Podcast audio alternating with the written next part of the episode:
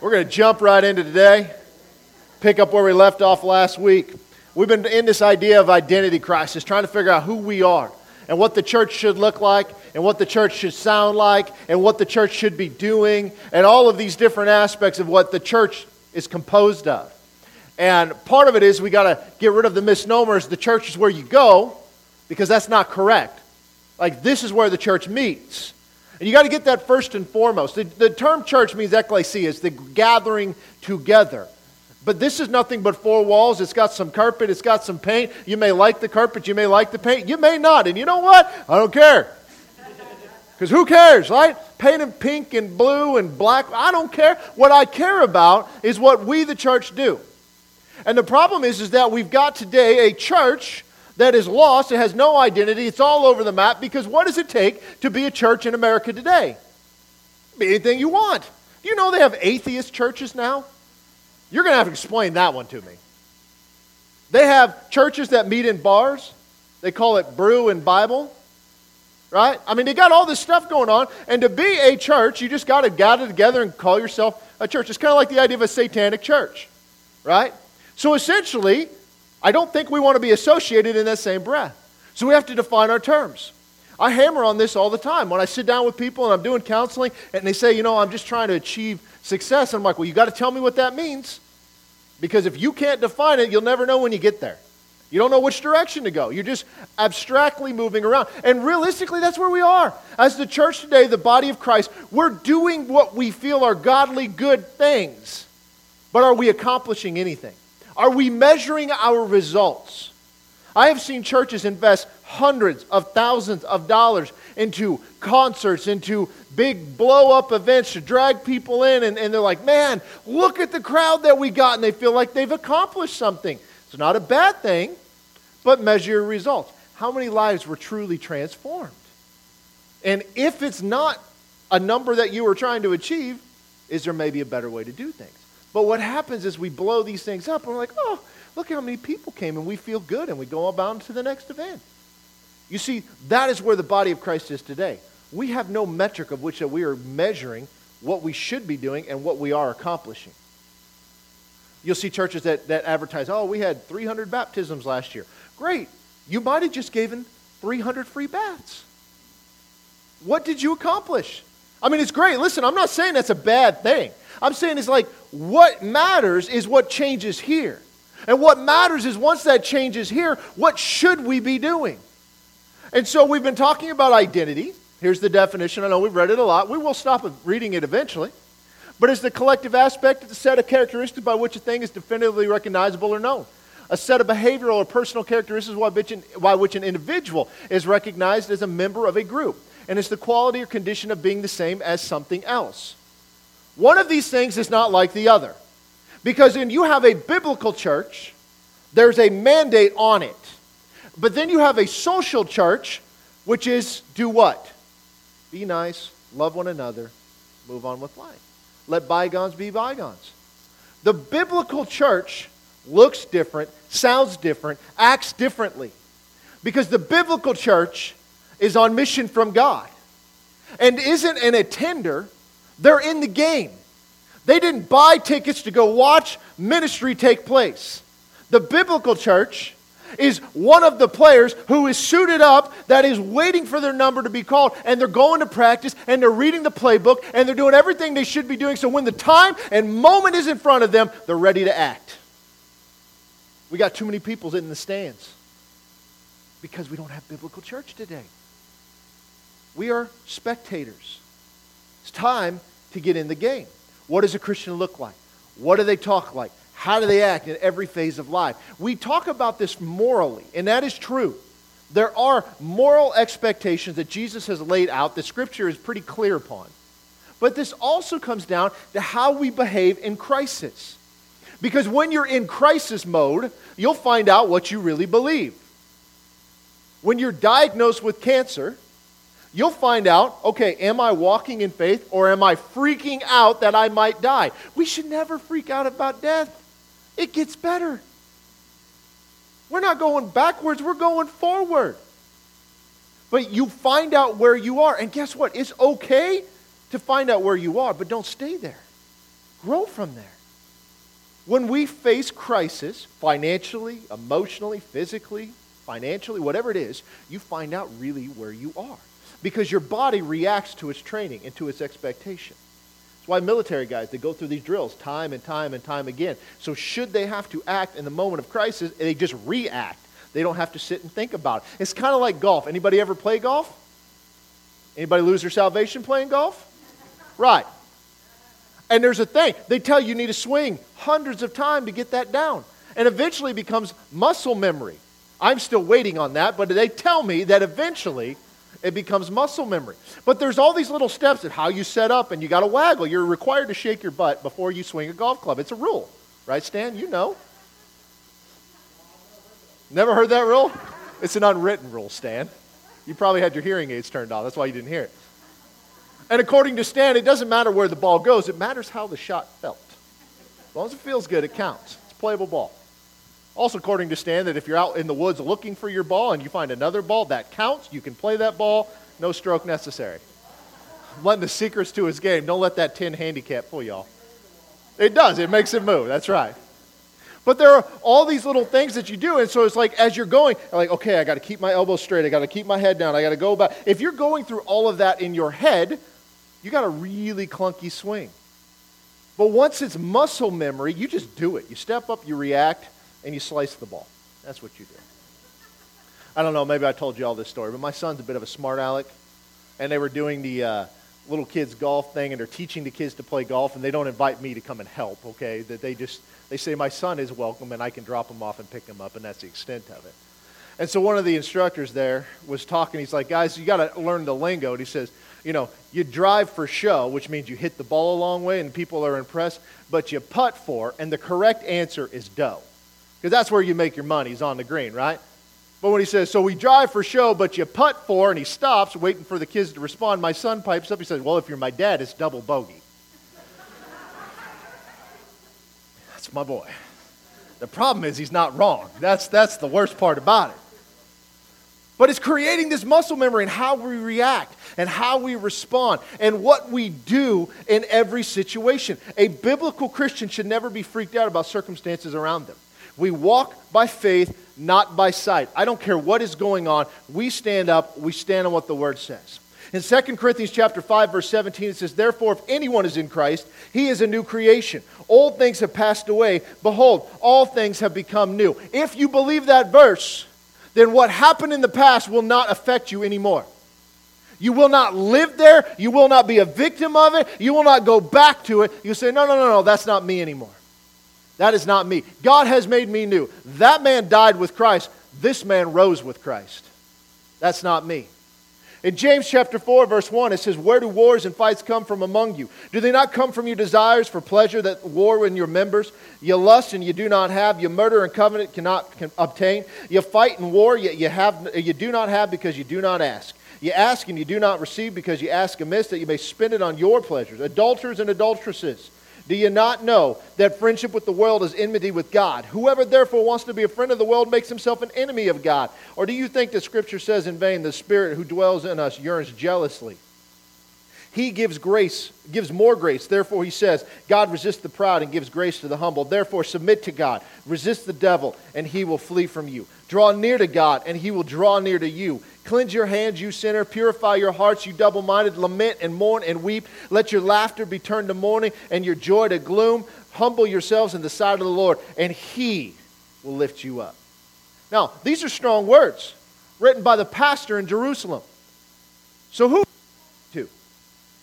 Is he writing this letter to a bunch of unbelievers? He's not. And he just called them adulterers and adulteresses.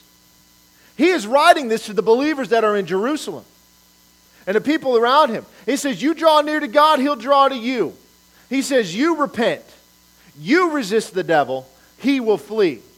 He's talking to believers. He said to cleanse your hand, you sinners, purify your hearts, you double minded.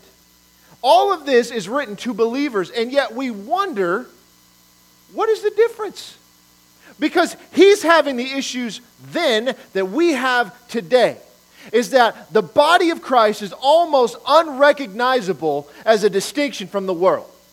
because we try to walk as close to that line without crossing over to make sure we're just on this side morally, emotionally, physically, financially. We've got to be responsible for our actions and realize that every word I say, I am an imager of Christ representing him to the world around me.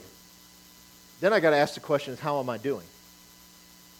Because when I overreact in a situation, when I underreact in a situation, I am exemplifying what Christ looks like. So if you've ever lost your temper with somebody, and I know nobody in here ever has, but let's just pretend for a moment it happened. You may have had somebody say, like, boy, that's not very Christ like. You ever gone to a restaurant, got terrible service, and not leave a tip? That's not very Christian of you. Maybe you should do your job better. We've got, see, there, but there's expectations. That's what I'm saying. Like, there's expectations that Christian, you know what? It, it, blows my mind is that you ask servers who live in a not Rockport area, but into a city that's got more people that come to the restaurant after church, they don't like serving on Sundays because they're stingy. They don't tip well. That's sad. That's very sad. But there is a representation that is going on there. You should be extravagantly generous. So there's a distinction here. We have got to begin to look and say, who is responsible for making me the man of Christ I should be? It's not God. He's already made me in his image. Now it is my turn. Justification, sanctification. Over here, that is on me. The Holy Spirit guides, the Holy Spirit convicts. It's up to me to step in it. You see, we are the body of Christ, and that matters. That should mean something to us. It should make us stand up and be like, wait a minute. If he's the head and I'm the body, that means I'm dragging Jesus with me everywhere I go. The words I say should reflect the words he said. The sad thing is today, it doesn't. It's anything goes. It's Thunderdome in the church. It's a free for all. Hunger Games, maybe that's more modern for some of y'all. I don't know. It's every man for himself. And that's the problem is we're looking out for ourselves. I want to go to a church that plays this kind of music. I want to go to a church that has this kind of ministry. I want to go to a church that does this or does that. And it's like, wait a minute, wait a minute, wait a minute. When did it become about you? It is about us growing into the image of God to fulfill the mission that God has called us to. But today's Christianity is all about me. We worship ourselves. We create a God in our image, and that's the God that we worship and we bring Jesus along for the ride, and we, we, we want him in our lives, but we don't want him to control our lives. In Ephesians chapter 1, verse 15, it says, Therefore I also, after I heard of your faith in the Lord Jesus and your love for all the saints, do not cease to give thanks for you, making mention of you in my prayers, that the God of our Lord Jesus Christ, the Father of glory, may give you the spirit of wisdom and revelation in the knowledge of him, the eyes of your understanding being enlightened, that you may know what is the hope of his calling and what are the riches, the glory of his inheritance in the saints? And what is the exceeding greatness of his power toward us who believe, according to the working of his mighty power, which he worked in Christ when he raised him from the dead, seated him at his right hand in the heavenly places, far above all principality, power, might, and dominion, and every name that is named, not only in this age, but also in that which is to come. He put all things under his feet. He gave him to be head over all things to the church, which is his body, the fullness of him who fills all in all. Now, we are going to come back and work on this later. The bottom line is this Christ is above everything. We are his body. That means we're right there with him. So there is nothing named on this earth, no principality, power, spiritual force, no physical thing that is above Jesus. Jesus is above everything. That means we do not need to worry about anything chapter 2 verse 1 and you he made alive who were dead in trespasses and sins in which you once walked according to the course of this world according to the prince of the power of the air the spirit who now works in the sons of disobedience among whom also we once conducted ourselves in the lust of our flesh fulfilling the desires of the flesh and of the mind and were by nature children of wrath just as the others but God, who is rich in mercy because of his great love with which he loved us, even when we were dead in trespasses, made us alive together with Christ. By grace you have been saved. He raised us up together and made us sit together in the heavenly places in Christ Jesus, that in the ages to come he might show the exceeding riches of his grace and his kindness towards us in Christ Jesus. For by grace you have been saved through faith, not of yourselves. It is the gift of God. It's not of works, lest anyone should boast. We are his workmanship. We're created in Christ Jesus for good works, which God prepared beforehand that we should walk in them. You see, this is laying it all out there. The works that we do are a result of the change in our lives. So if the works we're doing look just like they did prior to us getting saved, prior to us, the sons of disobedience, the, the one who is the, the prince of the power of the air and that works amongst the sons of disobedience, we should see a clear distinction in them because that's not us. There's something different. We read this last week, Galatians 5, verse 16 says, I say then, walk in the Spirit, and you'll not fulfill the lust of the flesh. The flesh lusts against the spirit, the spirit against the flesh, and these are contrary to one another, so that you do not know the things that you wish. But if you are led by the Spirit, you are not under the law. Now, the works of the flesh are evident, which are adultery, fornication, uncleanness, lewdness, idolatry, sorcery, hatred, contention, jealousy, outbursts of wrath, selfish ambition, dissension, heresy, envy, murders, drunkenness, revelries, and the like, of which I tell you beforehand, just as I told you in the time past, those who practice such things will not inherit the kingdom of God. The fruit of the Spirit is love, joy, peace, long suffering, kindness, goodness, faithfulness, gentleness, self control. Against such there is no law. Those who are Christ have crucified the flesh with its passion and desire. And if we live in the Spirit, let us also walk in the Spirit. Let us not become conceited, provoking one another and envying one another. Another clear distinction of the sons of disobedience and the sons of God. And if you look around today, you can't hardly tell the difference between the two. The only difference is, is they will throw in the occasional Bible verse and they will do the occasional good deed. We use Scripture as our guide, and we get people that quote Scripture, and I always laugh because I'm like, you know who else quoted Scripture? Satan quoted Scripture.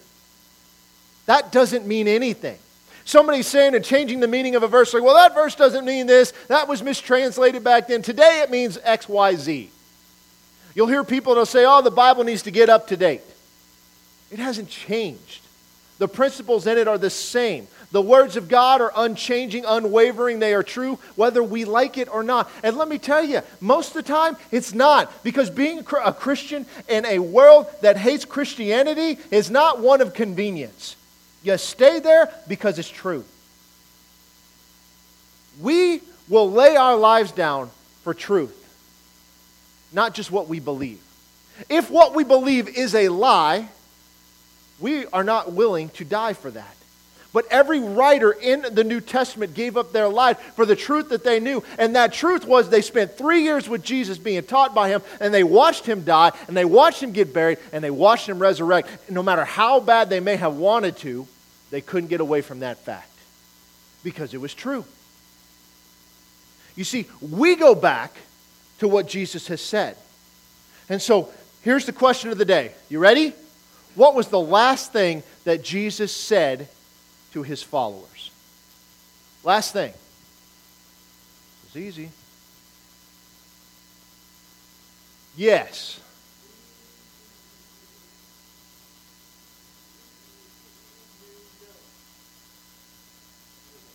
It is finished. That's the last thing he said on the cross. What's the last thing he said to his followers? Not all at once. Go into all the world and preach the gospel. Is that the last thing that he said to his followers? It's not. That's the last thing he said to his followers while he was on the earth. I'll be back. Thanks, Jim. The last thing he said to his followers are in Revelation 2 and 3.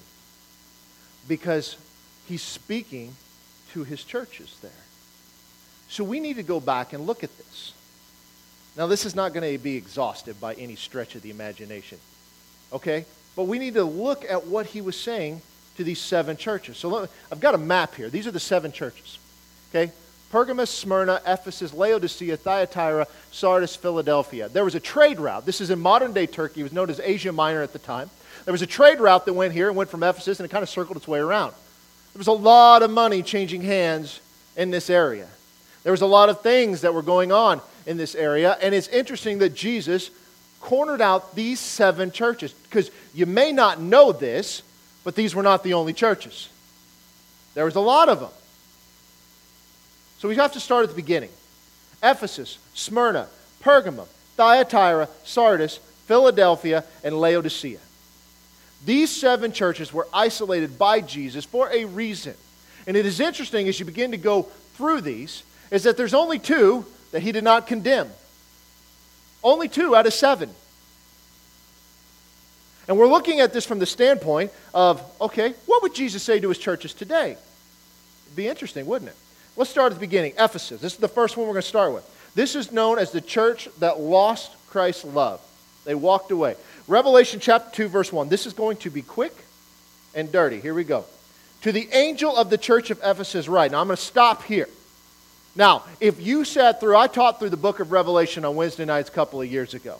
So that's why we're not doing this exhaustively, because it took me a year to do it, okay? So if you don't want to go home for a long time, we can do this again. But I'm going to start at the beginning here. It says, To the angel of the church of Ephesus. If you were here on Wednesday night, then you know that this isn't an angel that he's writing to.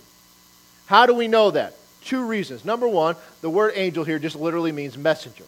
But the second part is, is what is going on here? We're going to use a little logic, okay? It's not used a lot today, so maybe some of you are out of practice. Let me help is that Jesus gives a revelation to John the Apostle to write this down. Now, I'm no expert in communication from Jesus to his angels, but I don't think he needed John to get the message to the angel. We believe that this word, being messenger, is likely the pastor of the church of Ephesus. Because Jesus doesn't need John to write notes to his. You guys with me? This seems confusing, okay? We're just using a little logic. That's all we're doing. All right, to the angel of the church of Ephesus, write These things say he who holds the seven stars in his right hand, who walks in the midst of the seven golden lampstands. I know your works. I know your labor. I know your patience. And I know that you cannot bear those who are evil. And you have tested those who say they are apostles and are not, and have found them liars. So, what are they doing? They're testing those who come in, claiming something, and judging them unworthy because they can't stand any of it. You have persevered and have patience and have labored for my namesake and have not become weary. So these are all positives. Nevertheless, listen, if Jesus is starting this way with you and then he goes to here, not good. I have this against you, that you have left your first love. Remember, therefore, from where you have fallen, repent and do the first works or else I will come to you quickly and remove your lampstand from its place, unless you repent. But this you have that you hate the deeds of the Nicolaitans, which I also hate. Jesus is getting a message to his church in Ephesus. You're doing some good, but here's the problem you've lost your first love. What is that? It's Christ's love and his teachings. They've gotten in here and they're doing some good things, but you've gotten away from the basics, from the foundations of understanding of not just what to do, but why we do it. Getting back in love and having that compassion for those around you. They're really good at weeding out the nonsense, but they lost their love for their fellow man. And you know what love for a fellow man does? He judges an apostle unworthy. No, that's a liar that man is not telling the truth. That's not very loving and embracing in today's culture, but that's the reality of what was taking place. This is the first church, Church of Ephesus. Now let's go to Smyrna. Now, this was known as the faithful church, and we've talked about Smyrna a little bit, and so I'm going to go through this very quickly, but we talked about what was going on in Smyrna. Revelation 2, verse 8, it says, Into the angel of the church of Smyrna, write, These things say, the first and the last who was dead and came to life. I know your works, tribulation, and poverty, but you are rich. And I know the blasphemy of those who say they are Jews and are not, but are a synagogue of Satan. Do not fear any of those things which are, you are about to suffer. Indeed, the devil is about to throw some of you into prison, that you may be tested, and you will have tribulation 10 days. Be faithful unto death, and I will give you the crown of life. Now remember, Smyrna is the one I was talking about, where they had to walk down that aisle, and every year had to pinch some incense and burn it and say allegiance to Caesar, that Caesar is Lord. And there's this great argument in the church of whether we should do that. Should we just pacify them and get to live, or should we stand for what we believe and possibly cost us our life? That's how Polycarp died, is he refused to pinch the incense. Today, most of us would be up there and we would justify our behavior. Let's go on. Pergamum. Pergamum is known as the church of the compromised beliefs. Revelation chapter 2, verse 12, it says, To the angel of the church in Pergamos, write, These things says he who has the sharp, two edged sword. I know your works and where you dwell, where Satan's throne is. And you hold fast to my name and did not deny my faith, even in the days of which Antipas was my faithful martyr, who was killed among you where Satan dwells. But I have a few things against you, and because you have there those who hold the doctrine of Balaam, who taught Balak to put a stumbling block before the children of Israel, to eat things sacrificed to idols, and to commit sexual immorality. Thus you also have those who hold the doctrine of the Nicolaitans, which thing I hate. Repent, or else I will come to you quickly and will fight against them with the sword of my mouth. What is going on here? Well, there's a lot that's going on here. There's always a description of Jesus, but this is the place where Satan's throne was. There's one of two possibilities. This is where Zeus' altar was and that might be it. But this is also where they built a massive altar to Caesar. Remember, Caesar was worshiped as God. And you know what the son of Caesar was called? The Son of God. And when they would go in and, and, and uh, Smyrna and pinch the incense, it was Caesar is Lord. These are words that should not come out of a born again believer's mouth because there is no name above this name. There is no Lord above this Lord. He is the King of kings, the Lord of lords, the name above every name. But yet, this is what's going on. And so, because of this, and these beliefs that they were holding, the doctrine of Balaam, they began to worship and blend these worldly practices into their Christian services and their belief system. They were meddling together the two worlds. But Jesus said there's a distinction between these two worlds. And here they're eating food sacrificed to idols, which they shouldn't do. They're committing sexual immorality. They're holding to the doctrine of the Nicolaitans, which is a whole other subject that we're not going to go into today for the sake of time. But the idea here is that you are acting just like they. And Jesus has a problem with that because you need to repent or I'm coming to you quickly and will fight against them with the sword of my mouth. I don't know about you. I don't want Jesus coming against me. The idea of this sexual immorality has been embraced in culture today. Born again couples are living together, not thinking anything else about it because why not? Culture says it's okay. I'm going to marry this person anyway. Does it really matter? Jesus set a standard. The problem we have today in the church is we can't define our terms. Because when we talk about how did God define sex, we say it's between one man and one woman. But that's not true. It's between a husband and his wife. See, we've even muddied the waters because we've opened it up, but the truth be told is it was never designed for that. It was designed between a husband and his wife. So they're blending worldly practice with Christianity. So let's go to the next one Thyatira, right up there. This church is doing a bunch of dumb stuff. They're following some false prophets. Verse 18, chapter 2. The angel of the church of Thyatira writes, These things says the Son of God, who has eyes like a flame of fire and his feet like fine brass. I know your works, your love, your service, your faith, and your patience. And as for your works, the last are more than the first. So it's going good so far. Nevertheless, I have a few things against you because you allow that woman, Jezebel, who calls herself a prophetess, to teach and seduce my servants to commit sexual immorality and to eat things sacrificed to idols. And I gave her time to repent of her sexual immorality, and she did not. Indeed, I will cast her into a sickbed, and those who commit adultery with her into great tribulation, unless they repent of their deeds. I will kill her children with death, and all the churches shall know that I am he who searches the minds and hearts. I will give to each one of you according to your works.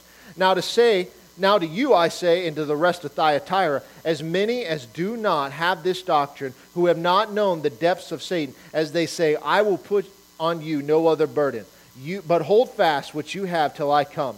He who overcomes and keeps my works until the end, to him I will give power over the nation. He shall rule them with a rod of iron, and they shall be dashed to pieces like the potter's vessel, as I also have received from my Father, and I will give him the morning star. There's a lot going on here, but the economy in Thyatira emphasized trades and crafts. What they did was they would build things, and mainly idols and they would create these idols, and there was this whole market for them. And there was these trade guilds that they would have, think of kind of like a union. And they would have these common meals that they would come together, and they would dedicate it to whatever the patron deity at Thyatira was. And so they had a Jewish community, but it wasn't very influential. And Christians who refused to participate in this lifestyle, in these guilds, would find it basically they'd live on an island isolated from the rest of them, both socially and economically. It made it nearly impossible for them to make a living because they refused to practice these belief systems.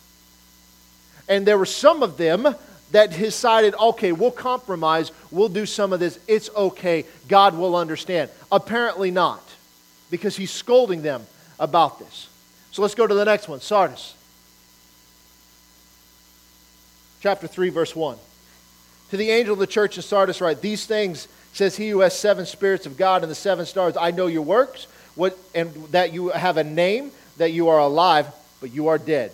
Be watchful, strengthen the things which remain that are ready to die, for I have not found your works perfect before God. Remember, therefore, have you have received and heard, hold fast and repent. Therefore, if you will not watch, I will come upon you as a thief, and you will not know what hour I will come upon you. You have a few names, even in Sardis, who have not defiled their garments, and they shall walk with me in white, and they are worthy.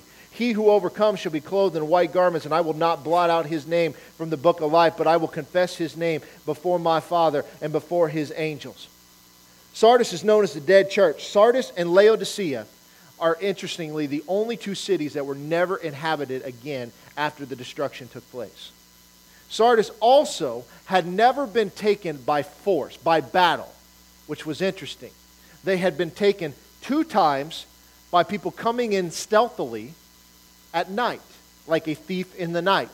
That's what that term means, literally. And what he was saying here is that I will come upon you as a thief. Remember, we always try to make these mean something today. It means something to them. These words made sense to Thyatira, and you'll see that again here in a moment. But the church in Thyatira had no persecution to speak of, and thus they had no spiritual life. Because things tend to grow as opposition forms. That is why you see the church in different parts of the world thriving where it is condemned. And you've got this part here where we come near to him with our mouth, but our hearts are far from him. That's Thyatira. Now, Philadelphia is known as the enduring church in verse 7. To the angel of the church in Philadelphia, write, These things says he who is holy, who is true, he who has the key of David, and who opens and no one shuts, and he shuts and no one opens. I know your works See, I have set before you an open door, and no one can shut it. For you have a little strength, have kept my word, and have not denied my name. Indeed, I will make those of the synagogue of Satan who say they are Jews and are not, but lie. Indeed, I will make them come and worship before your feet, and to know that I have loved you, because you have kept my command to persevere. I also will keep you from the hour of trial, which shall come upon the whole world, to test those who dwell on the earth. Behold, I am coming quickly. Hold fast that, uh, what you have, that no one may take your crown. He who overcomes, I will make him a pillar in the temple of my God. He shall go out no more. I will write on him the name of my God and the name of the city of my God, the new Jerusalem, which comes down out of heaven from my God, and I will write on him my new name. They're doing well. Now, there's a lot that's going on here, and we're not going to get into all the details, but again, facing opposition, they have not bowed their knee to anything. They have not compromised in any way, and Jesus is giving them rewards for that, saying, You keep up the good works. But Laodicea, this is the one we all know the lukewarm church. This is the one that you hear talked about all the time. And there's so much misnomer about it. We're not going to go into a ton of detail just for the sake of time. But again, what happens in reality versus what we believe are not always the same thing. So, verse 14, and to the angel of the church of Laodiceans write, these things says to the Amen, the faithful and true witness, the beginning of the creation of God. I know your works, that you are neither cold nor hot. And I I could wish you were cold or hot. So then, because you are lukewarm and neither cold nor hot, I will vomit you out of my mouth. Because you say, I am rich, have become wealthy, and have need of nothing, and do not know that you are wretched, miserable, poor, blind, and naked. I counsel you to buy from me gold refined in the fire, that you may be rich, and white garments that you may be clothed, that the shame of your nakedness may not be revealed, and anoint your eyes with the eye salve that you may see. As many as I love, I rebuke and chasten. Therefore, be zealous and repent. Behold, I stand at the door and knock, and if anyone hears my voice and opens the door, I will come into him and dine with him, and he with me. To him who overcomes, I will grant to sit with me on my throne, as I also overcame and sat down with my Father on his throne. Now, what is going on here? This is the lukewarm church, and this is where we get all the time. I would rather have you cold, or I'd rather have you hot. But because you're lukewarm, I'll spew you out of your mouth. Let me ask you this. We, we, we make this spiritual. Hot is on fire for God, cold is dead for God, but don't walk the fence. That's how we say it. But does God really want anybody cold? No. Obviously not. He went to great pains to make sure you didn't have to be. So, what is going on here? Laodicea was one of the wealthiest Phrygian cities out there, and during this period of time, they were ridiculously prosperous. It's kind of like you go into some of these Arab countries and they've hit gold or hit oil, and they're super wealthy and they've got the nicest buildings and airports and all of that. Imagine that what's going on. But what is he talking about? That I am rich and have become wealthy and have need of nothing. And do you not know that you're wretched, miserable, poor, blind, and naked? Well, see, the thing that was going on here is that they were loaded. And because they were loaded, they must have felt as if they were blessed from the Lord. But they weren't doing things right. Because he made that comment you're not cold and you're not hot, you're lukewarm. What do you do with lukewarm water? You either make it hot or you make it cold. Because heated water is good for bathing, it's medicinal, it's all of these things. And cold water is a lot more refreshing. Lukewarm water, not great. Anybody reach into their soda pack there and grab a uh, warm soda? No. Not if you're American. Not how we roll. So, what's happening here? He's speaking something very specific to them that they would understand. Because of their wealth, they were able to build these aqueducts because they had no natural source of water there. And so, 10 miles west of, uh, of there was Colossae, and six miles south was Hierapolis. And Hierapolis had these great hot springs, and Colossae had these wells with all this cold water. It was coming down off the mountains. And they would bring them all in, and it, by the time it got to Laodicea, what was it? It was neither hot and it was neither cold. That means once it finally got there, we had to do something with it to get it the way we wanted. This is a literal thing that is going on.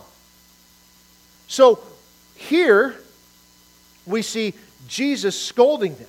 Their economic prosperity had to do with an eye salve that they had created. And it dealt with some disease that was going on. And they were selling it in that circle as well as other places, and they were making a lot of money. And it's amazing is that when somebody is financially well off, a lot of times they can be quickly become spiritually bankrupt. Because they will make the mistake, because I have received this, God must be blessing me. You've seen it and you don't even realize it. Because you've seen people who have come, shown up and, and, and maybe they went out and bought a new car. They're like, oh, man, the Lord has really blessed me today minus the fact that you're on a $600 a month payment plan for the next seven years. But the Lord has blessed me today. You know what people don't say? Is when tragedy strikes, they don't say, oh, the Lord is good. It's always when they get something they want. Then God is good. Then God is faithful. But when you're going through a trial, oh, we don't talk about the goodness of God. The goodness of God is irrelevant to your circumstances, it's who He is. So when somebody becomes wealthy, they quickly can become spiritually bankrupt if they don't stay on top of things. And that's exactly what was happening here. We have seen this in our own world. You'll see a church that starts very small and they're close knit and they love the Lord and that's all they want. And then they begin to explode and money takes over and now it's the next project, the next big building thing, or whatever's going on. And they feel like they're doing something good, but they've lost that. That's what was going on in Ephesus. They lost that first love. When we went over to the Philippines, when I say we, I went over to the Philippines, we've been supporting this church. These were great people who loved the Lord. And all they wanted to do was serve God. But financially, they were a hot mess. And it wasn't in this circumstance where, you know, they were just uh, wealthy, because they were not wealthy. But what was happening is because we were helping fund their ministry, we were covering up a bunch of issues. Because the accountability on what happens when, I don't know, you spend too much and have nothing left never came home because we were there to bail them out. And so the, one of the things that I went over there to do was sit there and explain finances and how they work. Hey, when you've never had it and no one's taught you, you don't grow up through osmosis and be like, oh, I know how to work money. So we taught them and we worked with them and all of that. And it took a couple of years, but man, when they got it, they got it. And they went through the whole shutdown and everything that took place, and it didn't affect them. Because they were financially secure. You see, once I explained it and threatened to say, listen, if we don't begin to see some changes, we're not going to fund ineptness. We want you to be a good steward, but we'll give you time to learn it.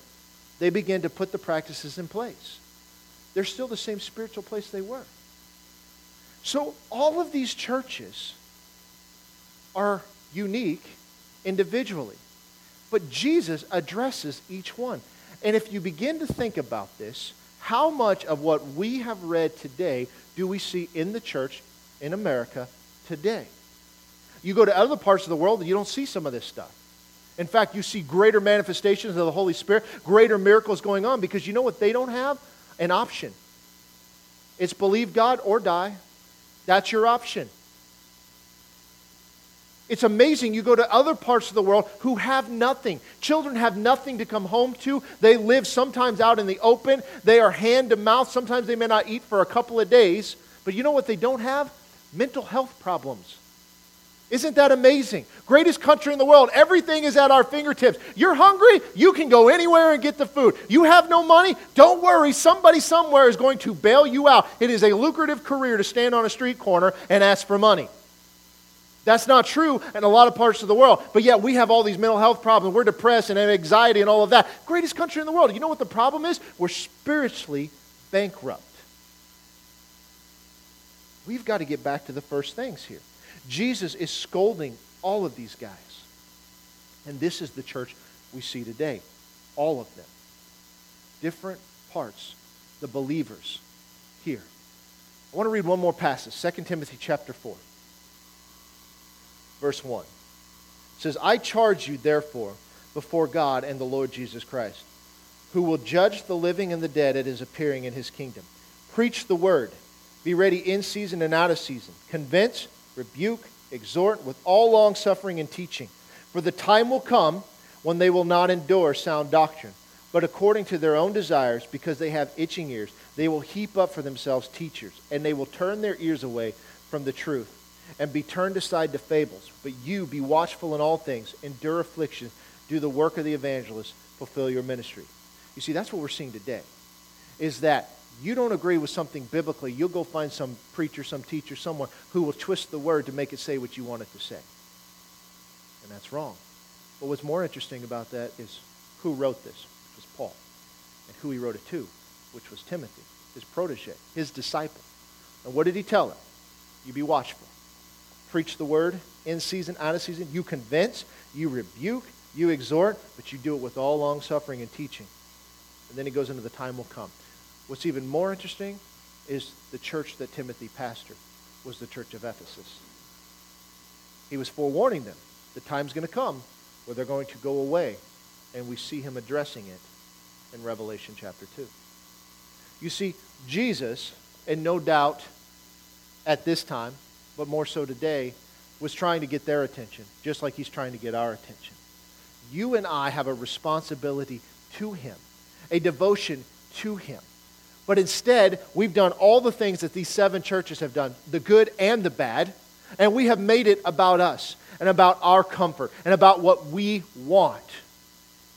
People go into hard times because God has called them to do so. People go to foreign countries and devote their lives to mission and going into a, a, mission field and know their life is on the line because they feel an urge by God to go and do that. And what can't we do here? Go talk to our neighbor. Hear of somebody who's sick and go pray for them.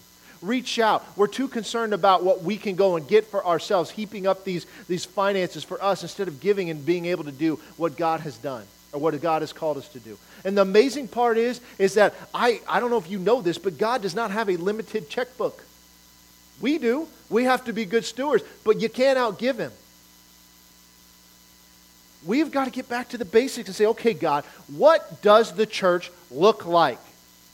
The church in America is not it. We're far more like Laodicea and some of these others. When I was in the Philippines, a lot of what they were doing was mimicking what they saw on American television. And I sat down with their leader and I begged them, I said, please do not copy what you're seeing because it is spiritually bankrupt. Yours and I's goal is not to see how many people we can get to show up. Yours and I's goal is solely to preach the message, lay hands on the sick. That's our job. The Holy Spirit's job is to convict of sin and the miracles themselves. We have a part to play. He's the head, we're the body. Jesus' hands and feet did not sit around looking for comfort. They were out doing and out moving. You and I are that. So, let's pray. Father, we thank you for your word. And we thank you that you have given us every opportunity. And Lord, we may have squandered it, and we may have wasted it, and we may have wasted the time that we have up to this point. But Lord, today is a new day, and I thank you that you are quickening our spirits and convicting our hearts to do what you have called your body to do, to be about your work and your business, Lord, to do the things, to live a life that reflects your goodness and your mercy.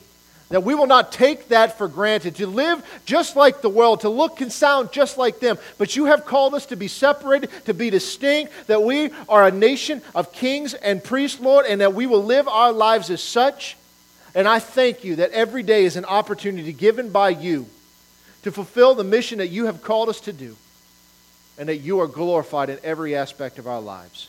It's in Jesus' name we pray. Amen. Let's eat.